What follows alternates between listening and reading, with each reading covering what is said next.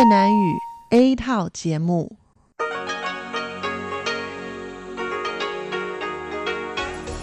Đây là Đài Phát thanh Quốc tế Đài Loan RTI.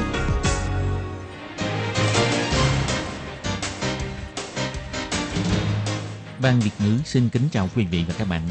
Đây là chương trình Việt ngữ Đài Phát thanh RTI được truyền đi từ Đài Loan.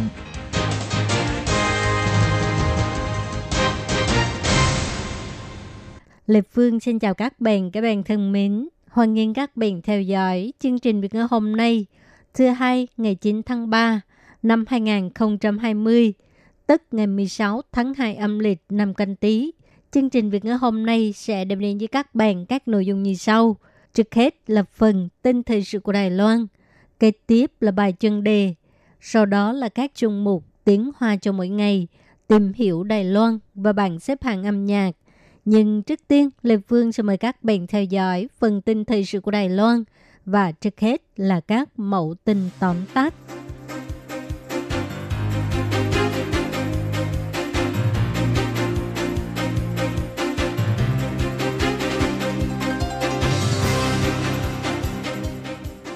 Ngô Chư Nhiếp biểu thị hiện nay mối quan hệ giữa Đài Loan với 15 nước đồng minh ổn định.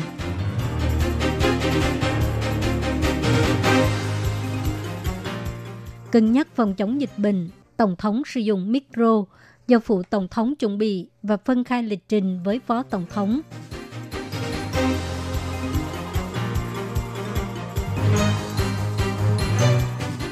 Giang Khởi Thần đảm nhận chức Chủ tịch Quốc dân Đảng, ưu tiên cải cách nội bộ, thúc đẩy sự thịnh vượng chung cho các thế hệ.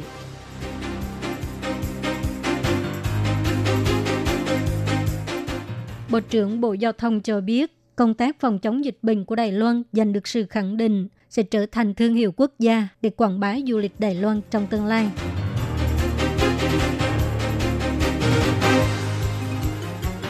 Nhạc sĩ người Úc bị nhiễm COVID-19, cư dân mạng bức xúc kêu gọi ông ấy phải xin lỗi Đài Loan.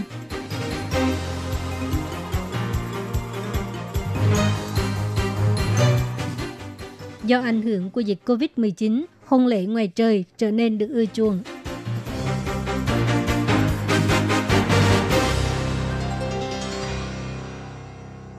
Ngày 9 tháng 3, lúc trả lời chất vấn tại Viện Lập pháp nhằm vào mối quan hệ giữa Đài Loan với 15 nước đồng minh, ông Ngô Chiêu Nhiếp cho biết, ngoài Tòa Thánh Vatican ra, hiện nay không cần phải đặc biệt quan ngại. Và vừa qua, Bộ trưởng Bộ Ngoại giao của Tòa Thánh Vatican có buổi hội đàm với Ngoại trưởng Trung Quốc tại Đức. Thực ra, họ không có bàn về nghị đề ngoại giao. Mối quan hệ hiện nay giữa Đài Loan và Vatican cũng không cần phải lo lắng. Ông Ngô Châu Nhấp biểu thị. Hiện nay, mối quan hệ ngoại giao giữa Đài Loan với 15 nước đồng minh không có gì trở ngại, không có tình trạng khiến chúng ta phải lo lắng. Vừa qua, Hạ viện Hoa Kỳ thông qua dự luật bảo vệ và tăng cường đồng minh quốc tế với Đài Loan năm 2019 đối với các quy trình hành chính tiếp theo như là Thượng viện xem xét và ký kết. Ngô Chư Nhiếp đánh giá việc này có lẽ không thành vấn đề. Đài Loan thúc đẩy tham gia Tổ chức Y tế Thế giới và Hội đồng Y tế Thế giới thường bị cản trở. Có ủy viên lập pháp kiến nghị chẳng thà mời các nước thành viên của Tổ chức Y tế Thế giới đến Đài Loan tham gia hội nghị. Ông Ngô Chư Nhiếp hồi ứng rằng ý kiến này rất tốt. Các bộ ngành liên quan sẽ suy nghĩ việc mời quan chức chủ chốt của cơ quan y tế của các nước có khái niệm tương tự đến Đài Loan. Ông Ngô Chư Nhiếp biểu thị. Toàn thế giới đều nhìn thấy Đài Loan là một quốc gia triển khai công tác phòng dịch tốt nhất. Đây là điểm rất tốt để chúng ta mời nhân viên cơ quan y tế của các nước đến Đài Loan trao đổi ý kiến, thay thế cho chức năng của Tổ chức Y tế Thế giới mà chúng ta không được đến dự. Để ngăn chặn dịch COVID-19, sáng ngày 9 tháng 3, Tổng thống Thái Anh Văn đến thành phố Đào Viên tham quan nhà máy sản xuất khẩu trang. Sau khi kết thúc lịch trình tham quan, Tổng thống cho hay các biện pháp phòng ngừa dịch bệnh tại phủ Tổng thống và nơi ở của Tổng thống đã lần lượt triển khai để cho việc quản lý phòng ngừa dịch bệnh được toàn diện hơn. Trước đây, lúc trả lời phỏng vấn chung cho giới truyền thông báo chí, micro của các hãng truyền thông đều được gắn trên miếng sắt trước mặt Tổng thống. Hôm nay, lúc trả lời phỏng vấn, không dùng miếng sắt để gắn micro nữa, mà là do Tổng thống tự tay cầm chiếc micro do Phủ Tổng thống chuẩn bị. Các hãng truyền thông thu âm từ loa. Tổng thống Thái Anh Văn cho hay, vì lúc nói chuyện, micro sẽ để sát miệng. Do cân nhắc đến phòng chống dịch bệnh, lúc sử dụng micro phải đặc biệt chú ý. Tổng thống cũng cho hay, lịch trình của bà và Phó Tổng thống Trần Kiến Nhân cũng được phân khai nhằm tránh xảy ra vấn đề dịch bệnh gây bất tiện cho sự hoạt động của chính phủ. Viện lập pháp cũng phối hợp các biện pháp phòng chống dịch bệnh, bất kể nhân viên, khách mời hay những người từ bên ngoài vào viện lập pháp đều phải đo thân nhiệt, rửa tay bằng dung dịch sát khuẩn. Nếu nhiệt độ cơ thể trên 37,5 độ C sẽ không được vào viện lập pháp. Tổng thư ký viện lập pháp Lâm Chí Gia biểu thị, trong thời gian phòng chống dịch bệnh sẽ tăng cường quản lý việc thăm viếng trong và ngoài nước. Ngoài công việc ra, tạm hoãn đến tham quan viện lập pháp đối với dân thường, cũng sẽ khuyên cáo nhân viên tránh tụ tập liên hoan, đi đến những nơi có không gian khép kín như rạp chiếu phim, KTV v.v. và giảm bớt những buổi tiệc tùng không cần thiết. Sáng ngày 9 tháng 3, Ủy viên lập pháp thuộc Quốc dân Đảng tuyên thệ nhậm chức Chủ tịch Quốc dân Đảng.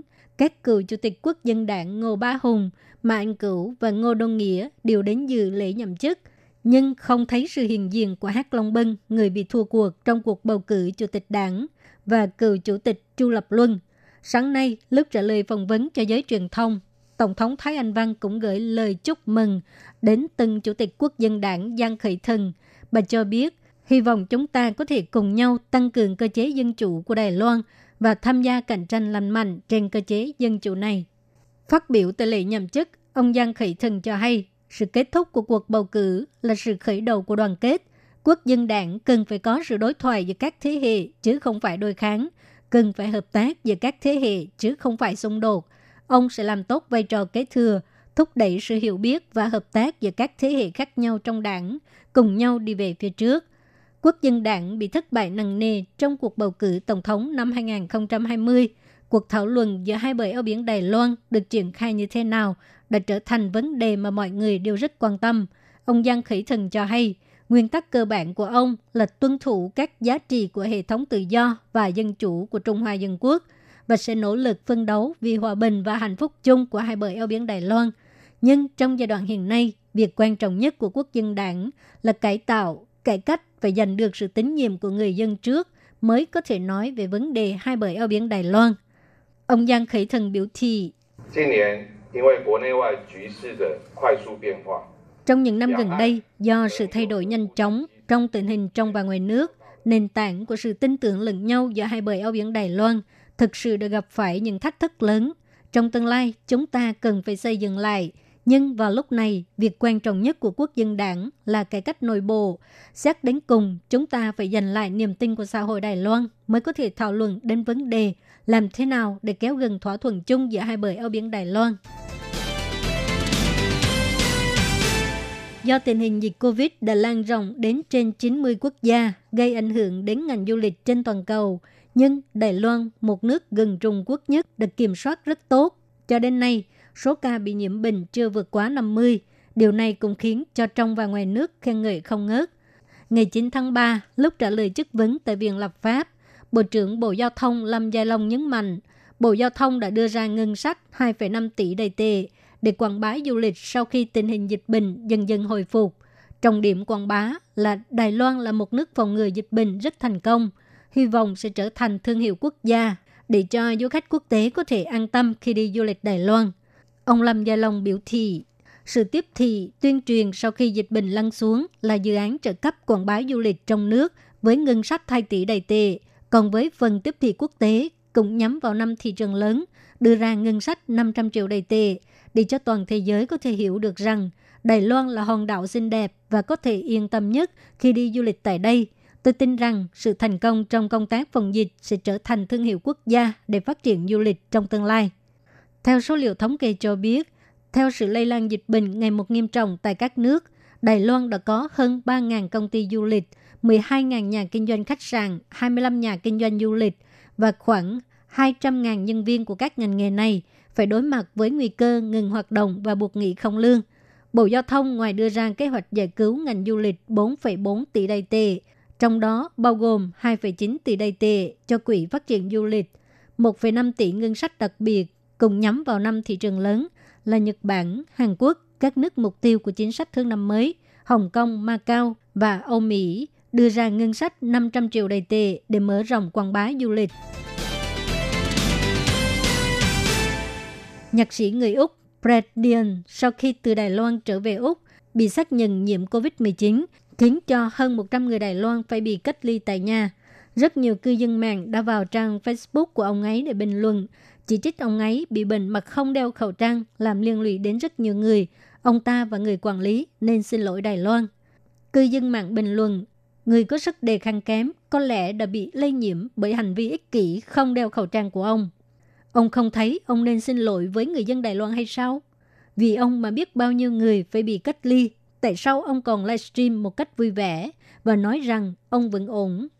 Xin ông hãy tôn trọng đất nước của tôi, bị bệnh thì phải đeo khẩu trang. Lúc người khác yêu cầu ông đeo khẩu trang, ông từ chối. Bây giờ rất nhiều người đã phải cách ly vì thái độ kiêu ngạo của ông.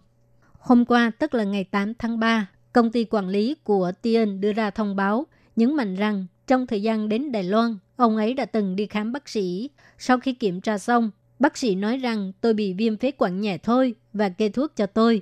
Bác sĩ đảm bảo với tôi rằng tôi không cần phải khám sàng lọc COVID-19.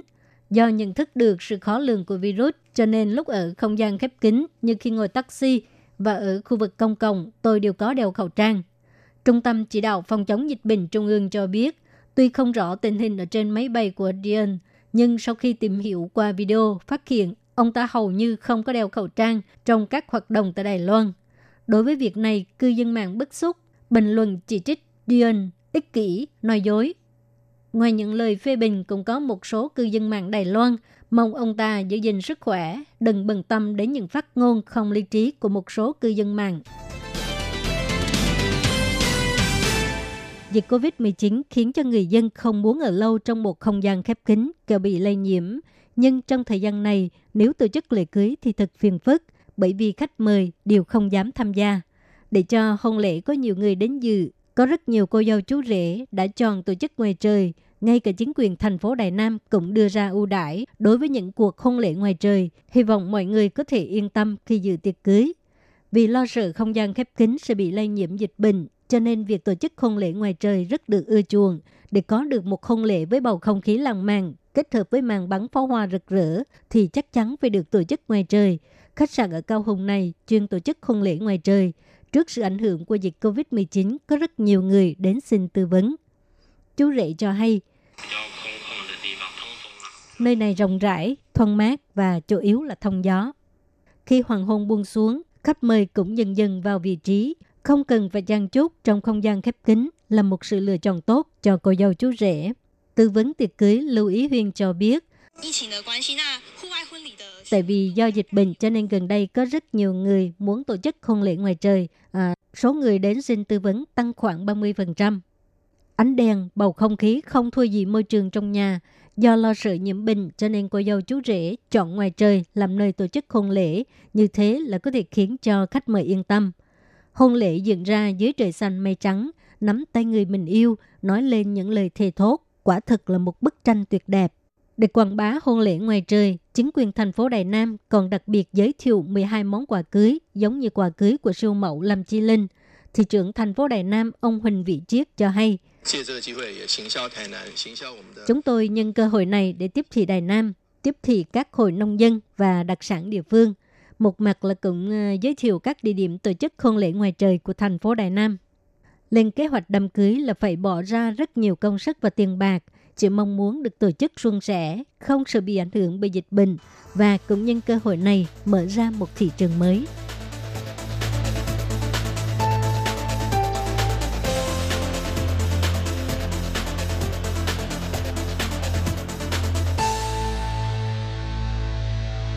Các bạn thân mến, các bạn vừa theo dõi phần tin thời sự của Đài Phát thanh Quốc tế Đài Loan RTI do Lệ Phương thực hiện. Xin cảm ơn các bạn đã quan tâm và theo dõi. Lệ Phương xin hẹn gặp lại các bạn vào tuần sau cũng trong giờ này.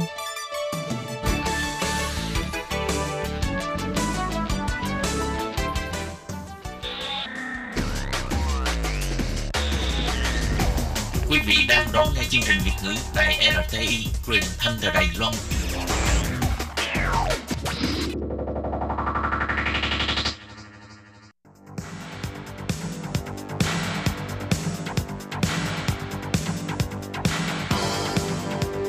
Đây là đài phát thanh quốc tế Đài Loan RTI, truyền thanh từ Đài Loan. Mời các bạn theo dõi bài chuyên đề hôm nay.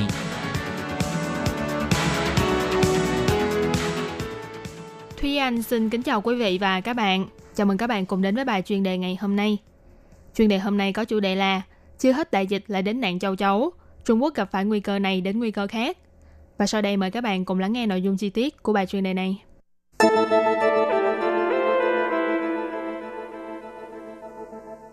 Trong lúc tình hình dịch viêm phổi COVID-19 vẫn chưa đến hồi kết, đầu tháng 3, chính phủ Trung Quốc lại tuyên bố khu vực tỉnh Hồ Bắc, nơi đang phải oằn mình chống chọi dịch viêm phổi, có 7 con heo chết vì nhiễm dịch tả heo châu Phi. Ngoài ra, thời gian gần đây cũng có thông tin dịch cúm gia cầm H5N1 lại bùng phát tại Trung Quốc, và cả mối nguy cơ nạn châu chấu đang hăm dọa tiến vào nước này. Có vẻ như chỉ vừa mới bước vào năm 2020 mà Trung Quốc đã phải đối mặt với quá nhiều nguy cơ và thử thách vô cùng gian nan. Theo số liệu mà 3 tổ chức thế giới, bao gồm Tổ chức Lương thực Thực phẩm Liên Hiệp Quốc, Cục An toàn Lương thực Thực phẩm châu Âu và Phòng Thông tin và Phân tích Tình hình Dịch bệnh thuộc Tổ chức Thú y Thế giới công bố cho thấy, dịch tả heo châu Phi từ khi bùng phát đến nay vẫn còn đang tiếp tục lây lan ra toàn cầu.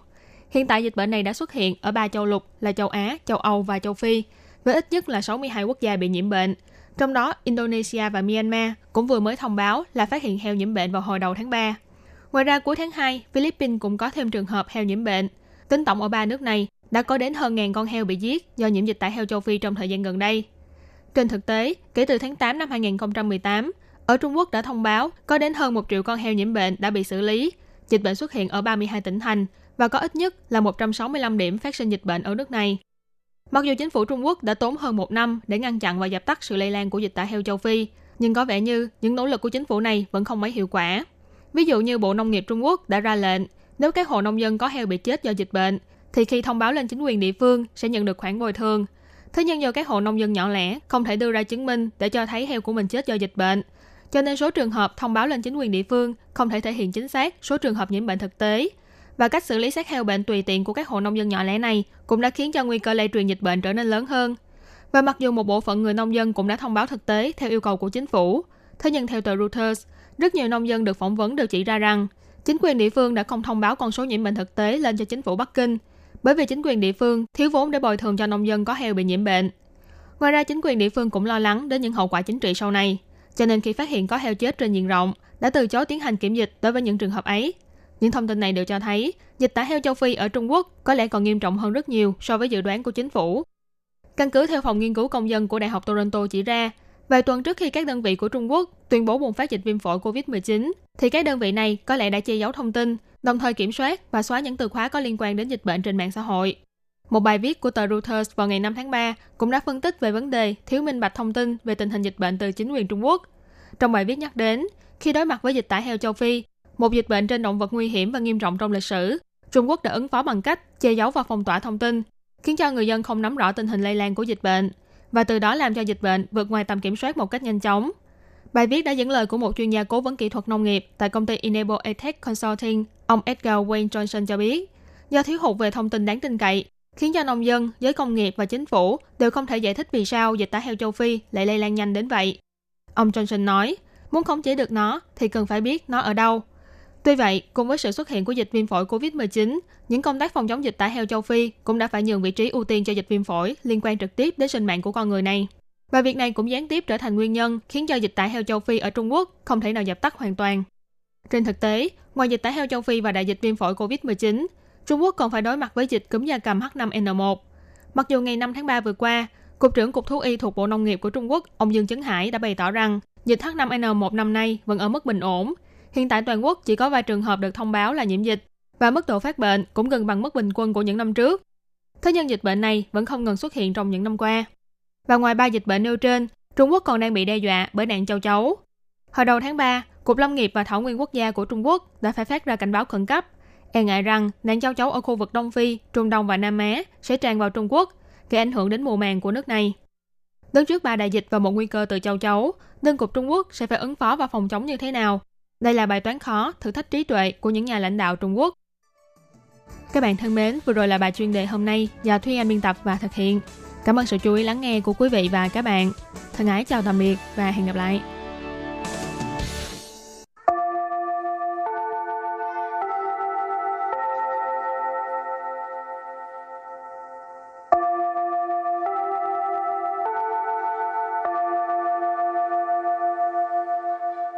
xin mời quý vị và các bạn đến với chuyên mục Tiếng Hoa cho mỗi ngày do Lệ Phương và Thúy Anh cùng thực hiện.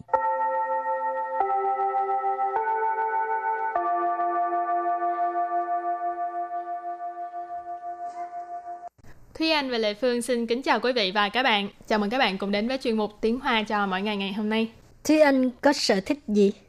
Sở thích thì nhiều lắm, nhưng mà không có cái nào là chuyên sâu vào cái sở thích đó hết. Sở thích thôi mà, cần gì phải chuyên sâu. Nhưng mà có một số người thì họ rất là đào sâu vào cái sở thích của họ. Chẳng hạn như có những người chơi thể thao thì họ có thể là những cái cao thủ. Nếu có một số người thích chơi cầu lông thì cao thủ cầu lông chẳng hạn. Bản thân Thúy Anh thì sở thích là không có thích vận động nhiều. Cho nên chị thích ngồi nhà thì đọc tiểu thuyết, đọc truyện tranh, rồi nghe nhạc, vân vân. Tưởng đâu nói sở thích là không thích vận động. Cũng thích vận động nhưng mà không có thích bằng cái việc là ngồi đọc truyện tranh. Lệ Phương bây giờ hỏi sở thích không biết có sở thích hay không. Hồi trước là thích nghe nhạc, coi phim, mà sau này bận quá nhạc cũng không nghe, rồi phim cũng hết được coi luôn. Cho nên cái sở thích của mình nó cũng bị quên lãng luôn, họ clear. Em nghĩ là mỗi con người mình nên có một cái sở thích cố định nào đó, nó sẽ giúp cho mình cân bằng cái cuộc sống của mình hơn. Rồi thì hôm nay mình học về chủ đề là sở thích.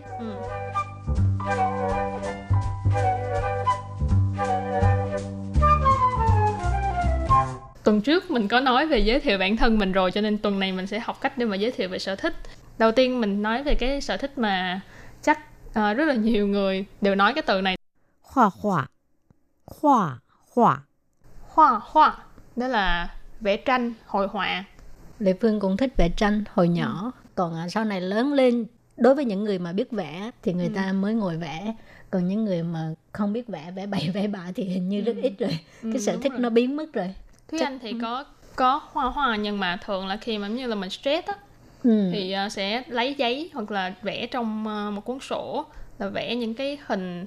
Tại Thúy Anh cũng không phải là có khiếu vẽ cho lắm, nhưng vẽ những cái hình mà mình suy nghĩ trong đầu thôi, thì như là nó sẽ là một cách để mà giải tỏa cái stress của mình.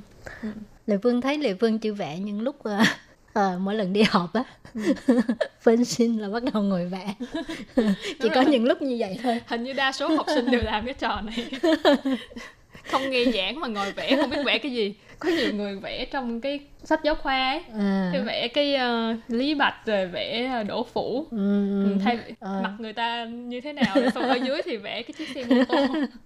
Chỉ có những lúc đó mới rảnh rồi cầm cái viết. Rồi cái sở thích tiếp theo như hồi nãy Thúy Anh nói, sở thích của Thúy Anh đó là thích xem truyện tranh, tức là Khan man họa. Khan man họa. Khan man họa. Khan là xem, là coi ha? Man họa là truyện tranh. Man họa, cái từ này Thúy Anh cảm thấy rất là thú vị. Tại vì trong tiếng Nhật, các bạn mà thích xem truyện tranh á, chắc chắn các bạn thường là nghe từ manga. Thì manga nghe có giống cái chữ man họa, mà trong tiếng Hàn cũng là man hoa, từ cái từ gốc mà ra đó. Cũng từ cái từ man hoa mà ra, cho nên em cảm thấy từ này rất là thú vị. Rồi cái sở thích tiếp theo là cũng thuộc dạng là sở thích, một trong những cái sở thích của Thúy Anh đi, là跑步.跑步.跑步.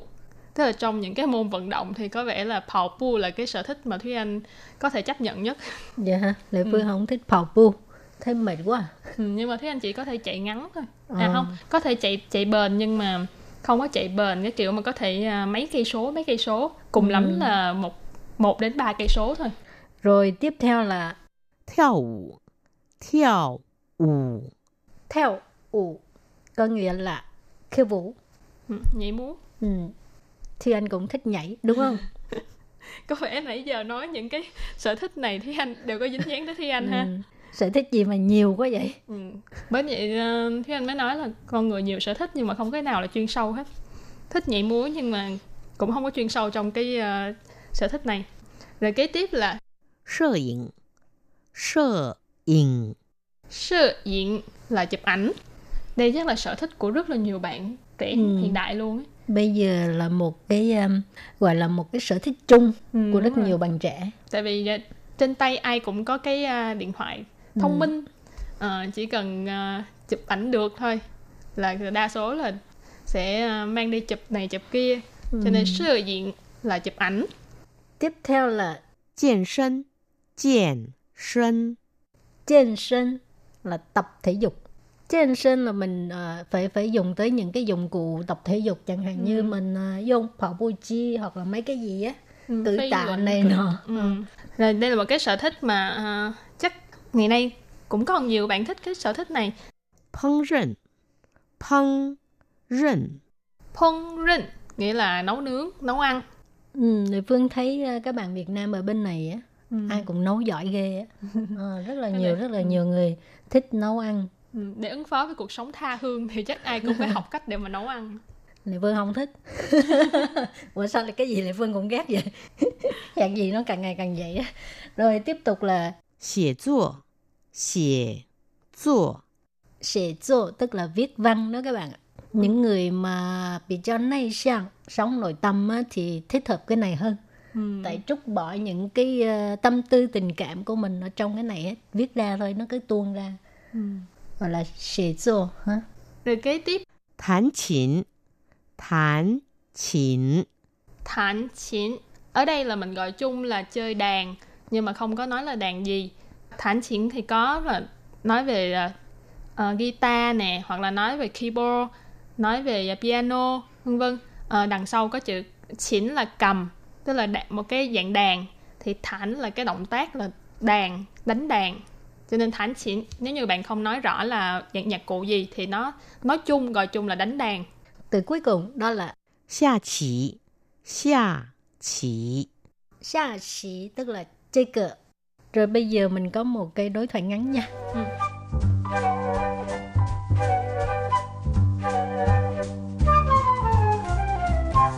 Nǐ bình chàng xì huán zuo shen me? Wǒ xì huán tíng yín yue, hǎi you kàn man huā. Nǐ ne? Wǒ xì huán qù jiàn shén fàng yùn dòng. Nǐ yào bù yào qǐng zhuán yé jiao liàn? Bù xù yào lǎ, wǒ zì jì liàn jiù hǎo le. Đoạn này thì ngắn gọn, xúc tích, dễ hiểu. Đầu tiên là hỏi là nǐ bình chàng xì huán zuo shen me? Bình thường thì bạn thích làm gì? Nì là bạn, bình thường là bình thường, xì hoan là thích, zuo ở đây là làm một việc gì đó, shen me là cái gì, cho nên xì hoan zuo shen me là thích làm gì. Câu thứ hai, wǒ xì hoan tíng yín yue, hǎi you kàn man huā, nǐ ne? Câu này có nghĩa là mình thích nghe nhạc, xem truyện tranh, còn bạn thì sao? Wǒ xì hoan tíng yín yue, những cái từ này hồi nãy mình đều có học hết, xì hoan là thích. Thế nhiên là nghe nhạc. Hãy dụ tức là còn ha. Khám man hoa tức là coi truyện tranh. Nì nữa, còn bạn thì sao? Wǒ xì hoan qù jiàn shén fǎng yùn dòng. Wǒ xì hoan thì không cần giải thích rồi ha. Qù là đi, jiàn shén nãy mình có nói là tập thể dục rèn luyện, giống như kiểu đi phòng gym vậy. Cho nên jiàn shén fǎng chính là phòng gym. Jiàn shén fǎng rồi yùn dòng trước đây mình cũng có học là đó là thể dục thể thao, tập thể dục thể thao. Ở đây là đến phòng gym để mà rèn luyện, để mà tập gym. Câu tiếp theo, nǐ yào bù yào qǐng zhuán yé jiao liàn? Là bạn có muốn mời huấn luyện viên chuyên nghiệp không? Yào bù yào là có muốn không. Rồi qǐng là mời ha. Zhuán yé là chuyên nghiệp, jiao liàn tức là huấn luyện viên.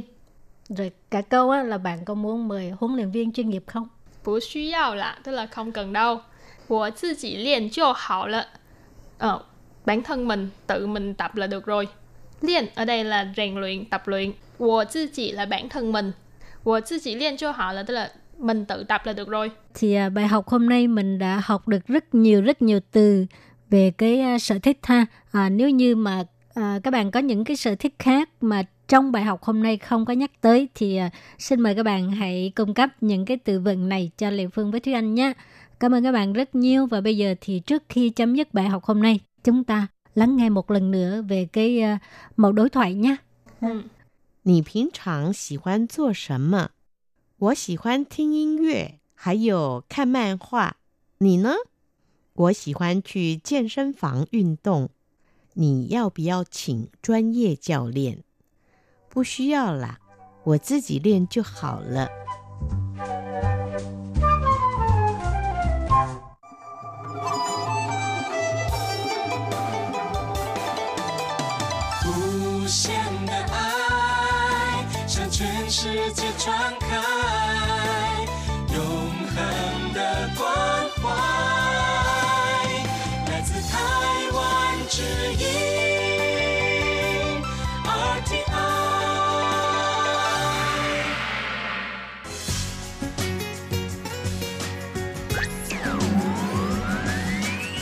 Quý vị đang đón nghe chương trình Việt ngữ Đài RTI truyền thanh từ Đài Loan.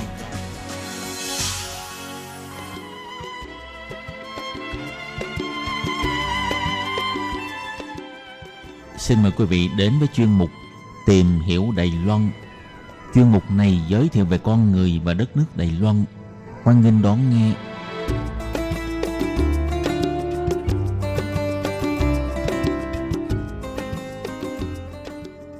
Các bạn thân mến, Hải Ly xin chào các bạn. Hoan nghênh các bạn đến với chuyên mục Tìm hiểu Đài Loan vào đầu tuần.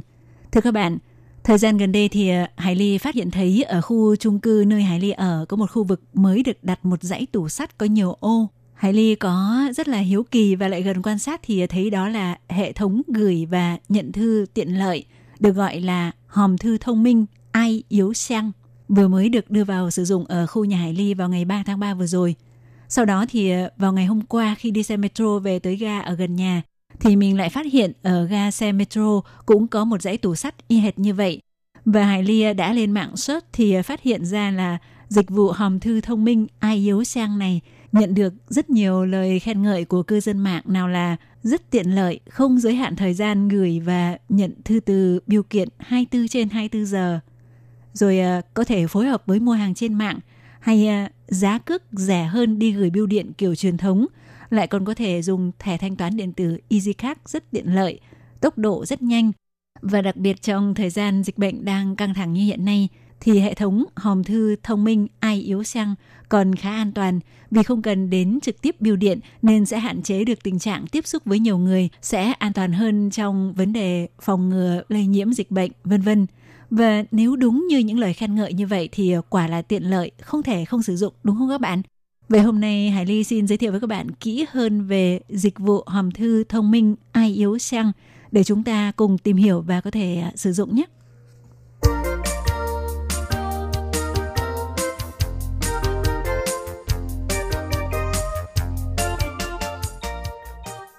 Các bạn thân mến, vậy các bạn có đoán ra dịch vụ Ai Yếu Sang hòm thư thông minh là gì không nào?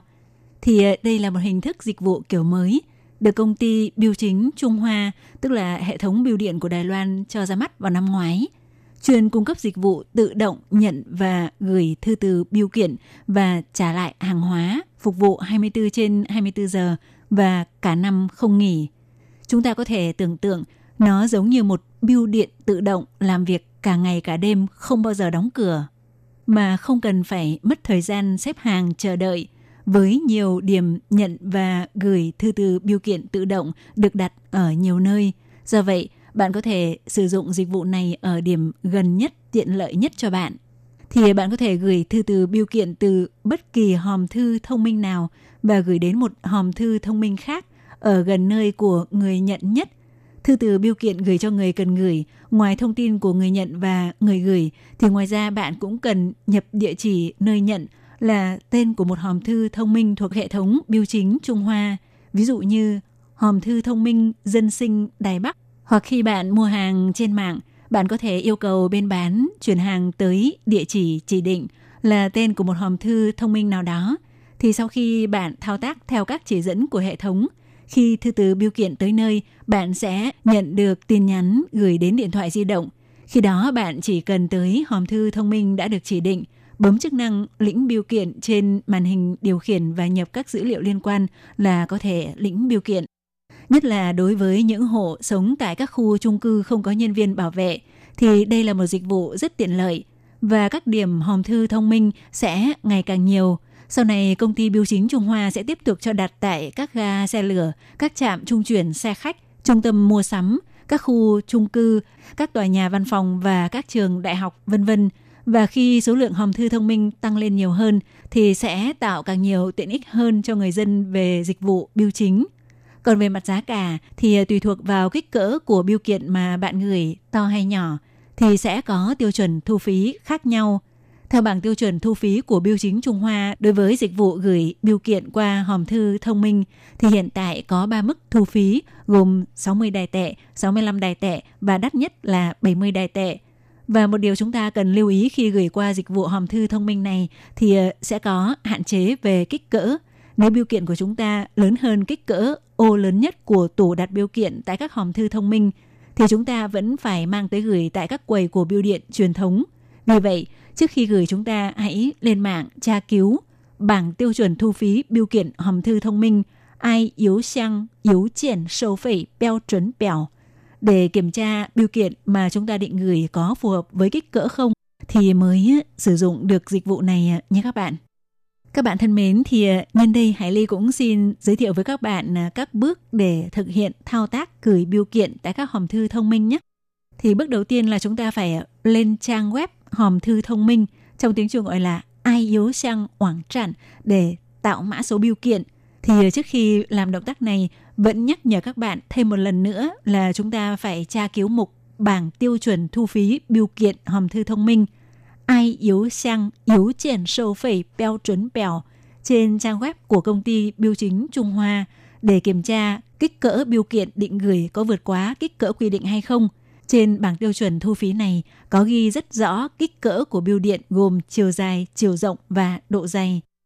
Và sau khi đã xác nhận được là bưu kiện của chúng ta có kích cỡ phù hợp thì khi đó chúng ta có thể xem mục tra cứu vị trí hòm thư thông minh ai yếu sang ủy trứ trá xuyến để tìm ra điểm gần nhất với địa điểm của bạn.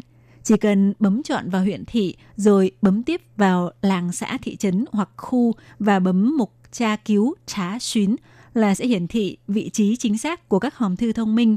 Ngoài ra cũng có thể tra cứu tại địa điểm hòm thư thông minh đó đã có bao nhiêu ngăn để bưu kiện được sử dụng và còn lại bao nhiêu ngăn để xem có còn chỗ cho chúng ta đến đặt bưu kiện định gửi tại đó hay không. Bước thứ hai là chúng ta phải vào website hòm thư thông minh ai yếu sang oảng trản để điền các dữ liệu gồm người gửi, người nhận. Các bạn lưu ý là hệ thống bảng điều khiển tại các điểm hòm thư thông minh không thể nhập dữ liệu tại chỗ. Do vậy chúng ta bắt buộc phải lên mạng trước để điền dữ liệu và lấy được mã số phiếu gửi. Nếu chúng ta điền bằng máy tính thì chọn mục phiếu ủy thác gửi hòm thư thông minh ai yếu sang thua uyển tan ở góc trái bên trên. Rồi chọn mục xác nhận đồng ý điều khoản sử dụng thì sẽ hiển thị phiếu ủy thác. Còn nếu chúng ta mở trang web bằng điện thoại di động thì hãy chọn mục chuyển tan ở góc bên phải phía bên trên mới nhìn thấy được. Sau đó thì chúng ta lần lượt điền các dữ liệu của người gửi và người nhận. Chúng ta lưu ý là thông qua dịch vụ hòm thư thông minh ai yếu sang thì có thể áp dụng các cách gửi khác nhau cho người nhận. Và tùy thuộc theo chúng ta chọn lựa cách nào thì chúng ta có thể điền thông tin người nhận theo một trong những mục sau đây. Gửi tới địa chỉ chính xác của người nhận, gửi tới một hòm thư thông minh khác hoặc hòm thư truyền thống đặt tại bưu điện hay hòm thư đặc biệt của đơn vị quân sự mà không phải dùng dịch vụ này, chỉ hạn chế gửi từ hòm thư thông minh này đến hòm thư thông minh khác. Do vậy có thể nói là khá tiện lợi. Ngoài ra cũng phải điền rõ thông tin vật dụng bên trong bưu kiện là gì, như vậy mới biết phải xử lý ra sao trong trường hợp không giao được bưu kiện. Bước thứ ba là sau khi đã xác nhận hoàn thành nhập dữ liệu, tạo một bưu kiện mới thì hệ thống sẽ hỏi có trực tiếp xuất phiếu ủy thác gửi bưu kiện hay không. Xin dâng yếu kiện oán chấn, sự phẩu chứ chia su chu thua in tan trị thì chúng ta hãy bấm chọn có sự. Sau cùng thì website sẽ cung cấp cho chúng ta hai số gồm mã số bưu kiện yếu kiện hào mã và số kiểm chứng yên trừng mã. Thì chúng ta nhớ phải dùng máy điện thoại chụp lại các con số này để sau đó khi tới bảng điều khiển tại hòm thư thông minh có thể tạo phiếu ủy thác gửi bưu kiện. Nếu làm mất hoặc không tìm thấy hai nhóm chữ số này thì chúng ta có thể thao tác lại một lần nữa để tạo một nhóm số mới. Các bạn thân mến, trong chuyên mục hôm nay Hải Ly đã giới thiệu với các bạn về dịch vụ hòm thư thông minh ai yếu sang, một dịch vụ mới của công ty bưu chính Trung Hoa mới triển khai áp dụng và đang mở rộng dần trong thời gian gần đây, vô cùng tiện lợi. Hải Ly xin mời các bạn tiếp tục đón nghe nội dung giới thiệu về các thao tác cụ thể để gửi bưu kiện tại các hòm thư thông minh sau khi đã hoàn tất việc tạo mã số bưu kiện trên mạng. Chuyên mục hôm nay cũng xin tạm khép lại tại đây. Cảm ơn các bạn đã quan tâm theo dõi. Bye bye!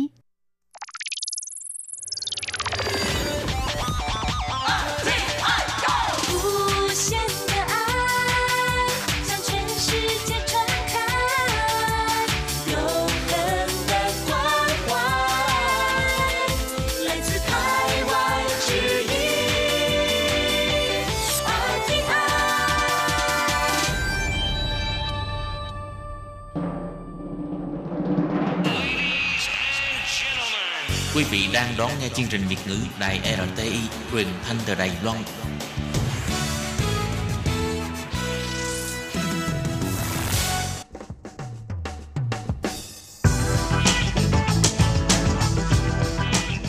Các bạn đang lắng nghe chuyên mục bảng xếp hạng âm nhạc được phát sóng vào thứ Hai hàng tuần.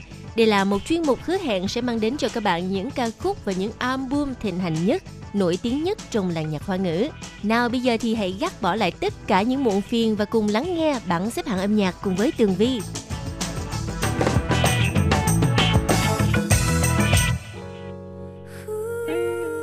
Chào mừng các bạn trở lại với chuyên mục bảng xếp hạng âm nhạc cùng với Tường Vi vào thứ Hai đầu tuần. Ngày hôm nay là ngày 9 tháng 3, hôm qua là 8 tháng 3. Không biết là các bạn gái có nhận được quà và hoa của người yêu hay là chồng hay không? Nếu như mà không nhận được thì ngày hôm nay Tường Vi xin đặc biệt dành tặng 10 ca khúc hay nhất trong tuần cho tất cả chị em bạn gái của chúng ta. Và chúc cho các bạn ngày Quốc tế Phụ nữ 8 tháng 3 thật là hạnh phúc. Rồi bây giờ mở đầu vị trí thứ 10 trong tuần này, ca khúc mang tên Anti-Love, Trinh Ai Linh, với sự kết hợp của Xiong Zai, Beer và Bao Tử Tạng, Bows. Mời các bạn cùng lắng nghe.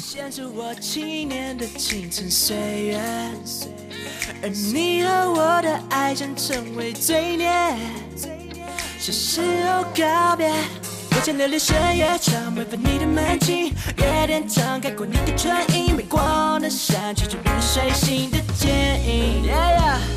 你听， 我是目光那么正在看， 这我释放你的震撼弹， 多梦想成真，只有往前， 学不厌的真爱观。 亲爱你， 现在这， 现在起 Anti Love Anti Love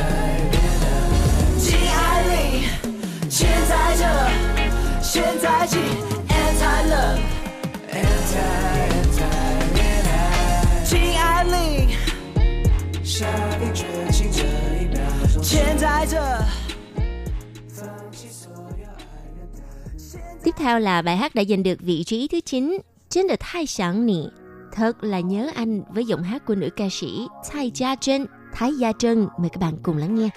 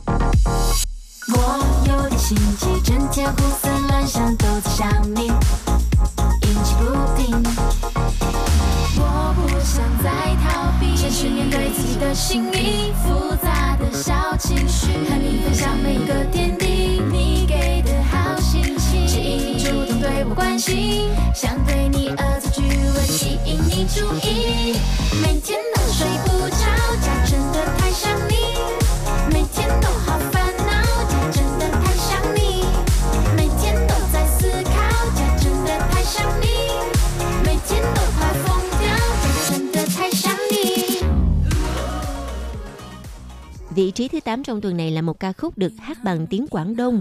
Không biết các bạn thì sao, chứ Tường Vi đặc biệt thích nghe nhạc tiếng Quảng Đông hơn là nghe người ta nói tiếng Quảng Đông. Nào bây giờ cùng lắng nghe bài hát mang tên Suy Hoàng Hậu, Hoàng Hậu Ngủ Trong Rừng, với giọng hát của nữ ca sĩ Tần Tử Kỳ.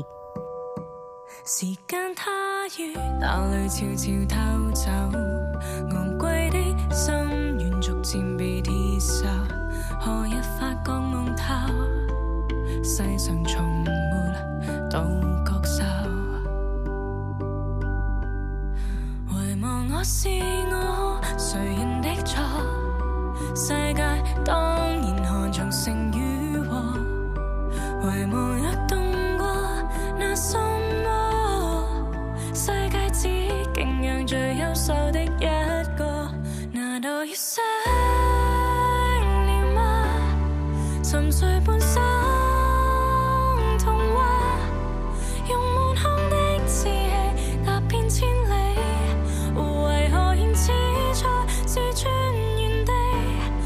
無人記起。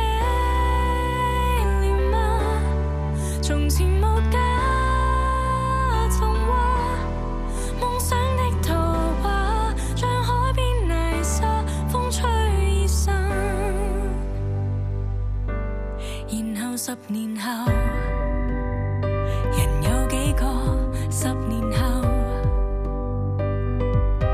成長得太久，連快樂也佔為罕有，慣了天天埋頭永遠不休，連間中一頓飯亦極協教，如像變了木偶，每日呆滯地奮鬥，難道繼續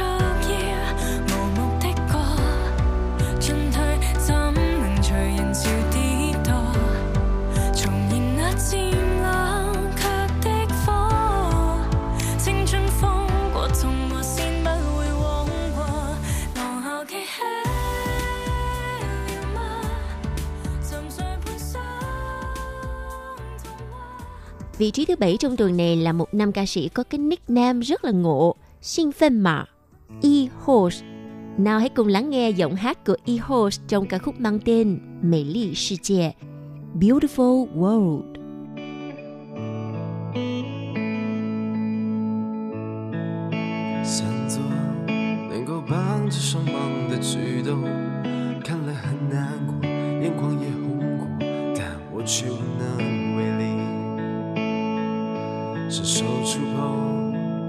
Các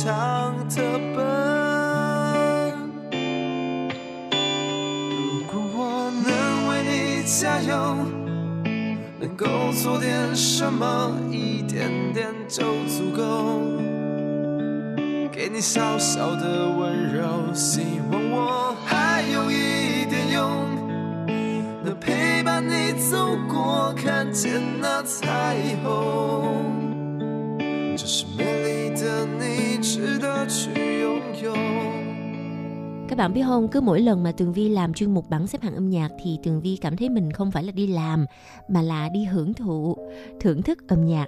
Và bây giờ là vị trí thứ 6 trong bảng xếp hạng, nữ ca sĩ Trinh Ai Linh, Đại Ái Linh với ca khúc mang tên Vì Nì Hạnh Phúc Của Đời Wo, Once Happy With You. 一次又一次的不敢而别，就这样消失在我的世界，装作没感觉，我还在努力的为你辩解。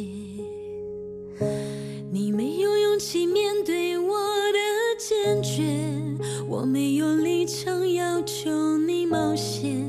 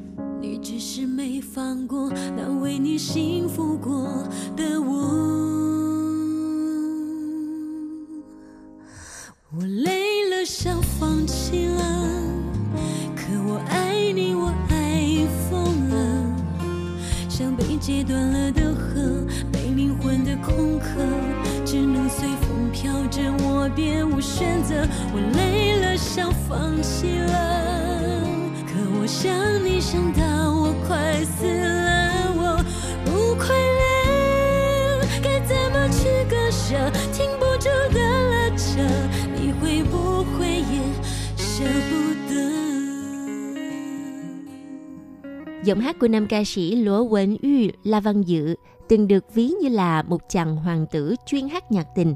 Bây giờ thì mời các bạn cùng lắng nghe giọng hát của nam ca sĩ La Văn Dự với ca khúc mang tên Thái Hóa, Tài Hoa, vị trí thứ 5 của bảng xếp hạng.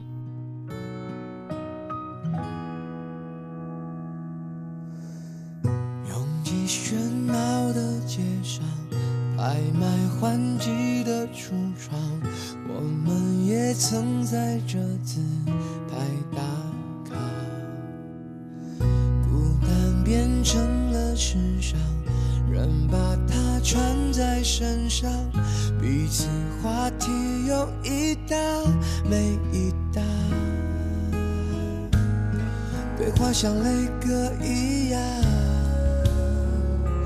哦，原来爱不过是剩下的声响。难道说谎是一种才华？温柔背后锋利的刀法，切割过往也落落大方。渴望有爱人这种才华。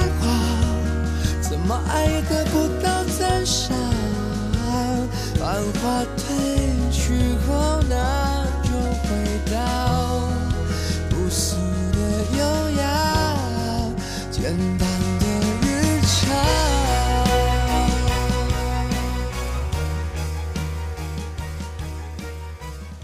Phong cách âm nhạc của nữ ca sĩ Giáng Nài Huệnh, Dương Nải Văn luôn luôn tạo điểm nhấn và rất là đặc biệt. Mời các bạn cùng lắng nghe ca khúc mang tên Khuẩy Cua Su, bảng kiểm điểm vị trí thứ 4 của bảng xếp hạng nhạc.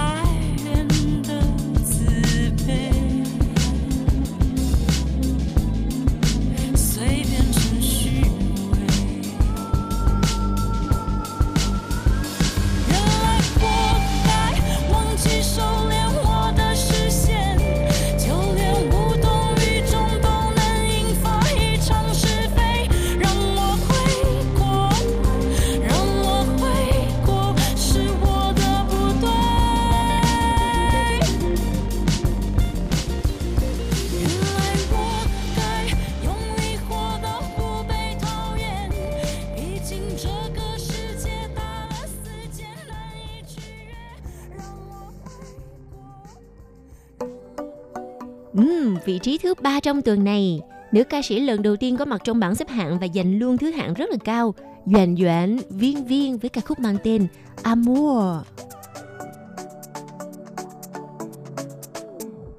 Lao thiên lao到天亮，手机点亮稍稍，你出现我遇见，时空慢慢光圈。大北川看见阿尔卑斯山下雪，我和你相约底格里斯河间，一颗新的夜，马德里思念，小贝特等等我。你就是个宇宙，拥抱着我小小星球，吃不好想你的脑，一滴空气我都想。Paquito， 我要你，你要我 amor， Corazón， 我的心，你的心 amor， Verá mi， 慢慢你慢慢的我，一起 amor amor amor amor amor amor。Paquito， 我要你，你要我 amor， Corazón， 我的心，你的心 amor。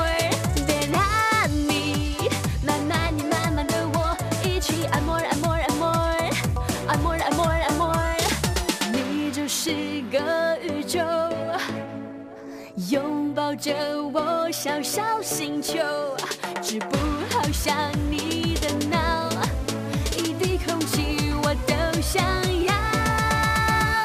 Poquito， 我要你，你要我 amor， Corazón， 我的心，你的心 amor， Verá mi， 慢慢你慢慢的我，一起 amor amor amor amor amor amor。Với tuổi đời còn rất trẻ nhưng mà nữ ca sĩ Quảng Rua Liện Vương Nhược Lâm lại chọn cho mình một phong cách nhạc vintage. Mời các bạn cùng lắng nghe ca khúc mang tên Hapless. Ca khúc này đã giành được vị trí Á quân của bảng xếp hạng nhạc.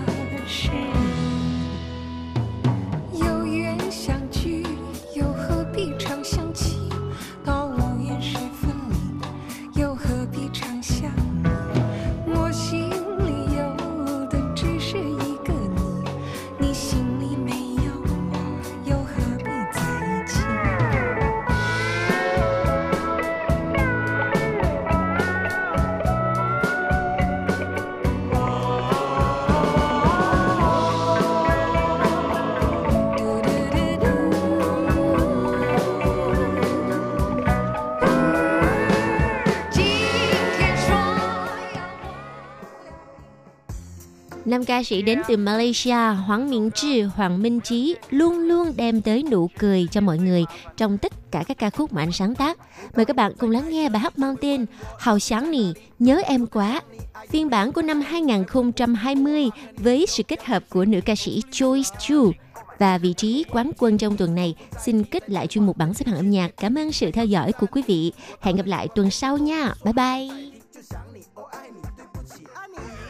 每次争吵你都胡言乱语哭得哗啦稀里又咬舌自尽就连邻居都以为我是变态滥用暴力把你摔下又举起你总怪我没有用心聆听你的心情你的一模道理 Sorry 闹分手回家去然后有谁来问我有没有在想你好想你好想你好想你好想你好想你是真的真的好想你不是假的假的好想你好想你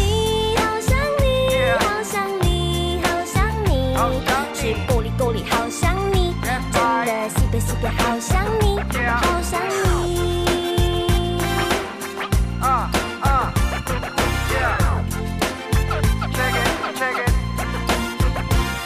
孔子说身为女朋友要学习包容招数不要用太多老想着把我 KO 老子说金牛座男友都相当不错又专一又顾家还非常疼爱老婆金在说你要无时无刻想我但不代表你要随时随地call我宝云说男人好累你好好面对试过别再任性要乖乖听话好好对我每次当我一说我好想你你都不相信但却总爱问我有没有想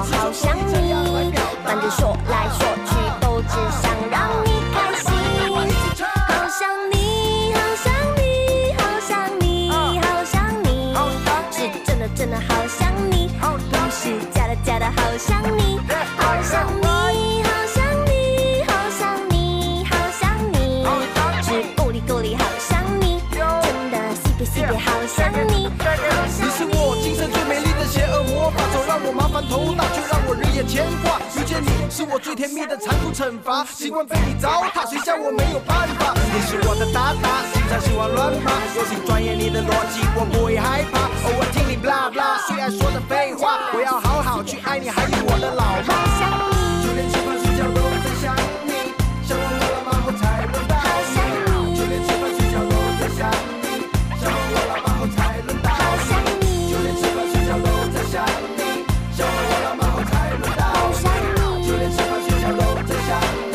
想完我老妈后才轮到你，妈咪我也爱你。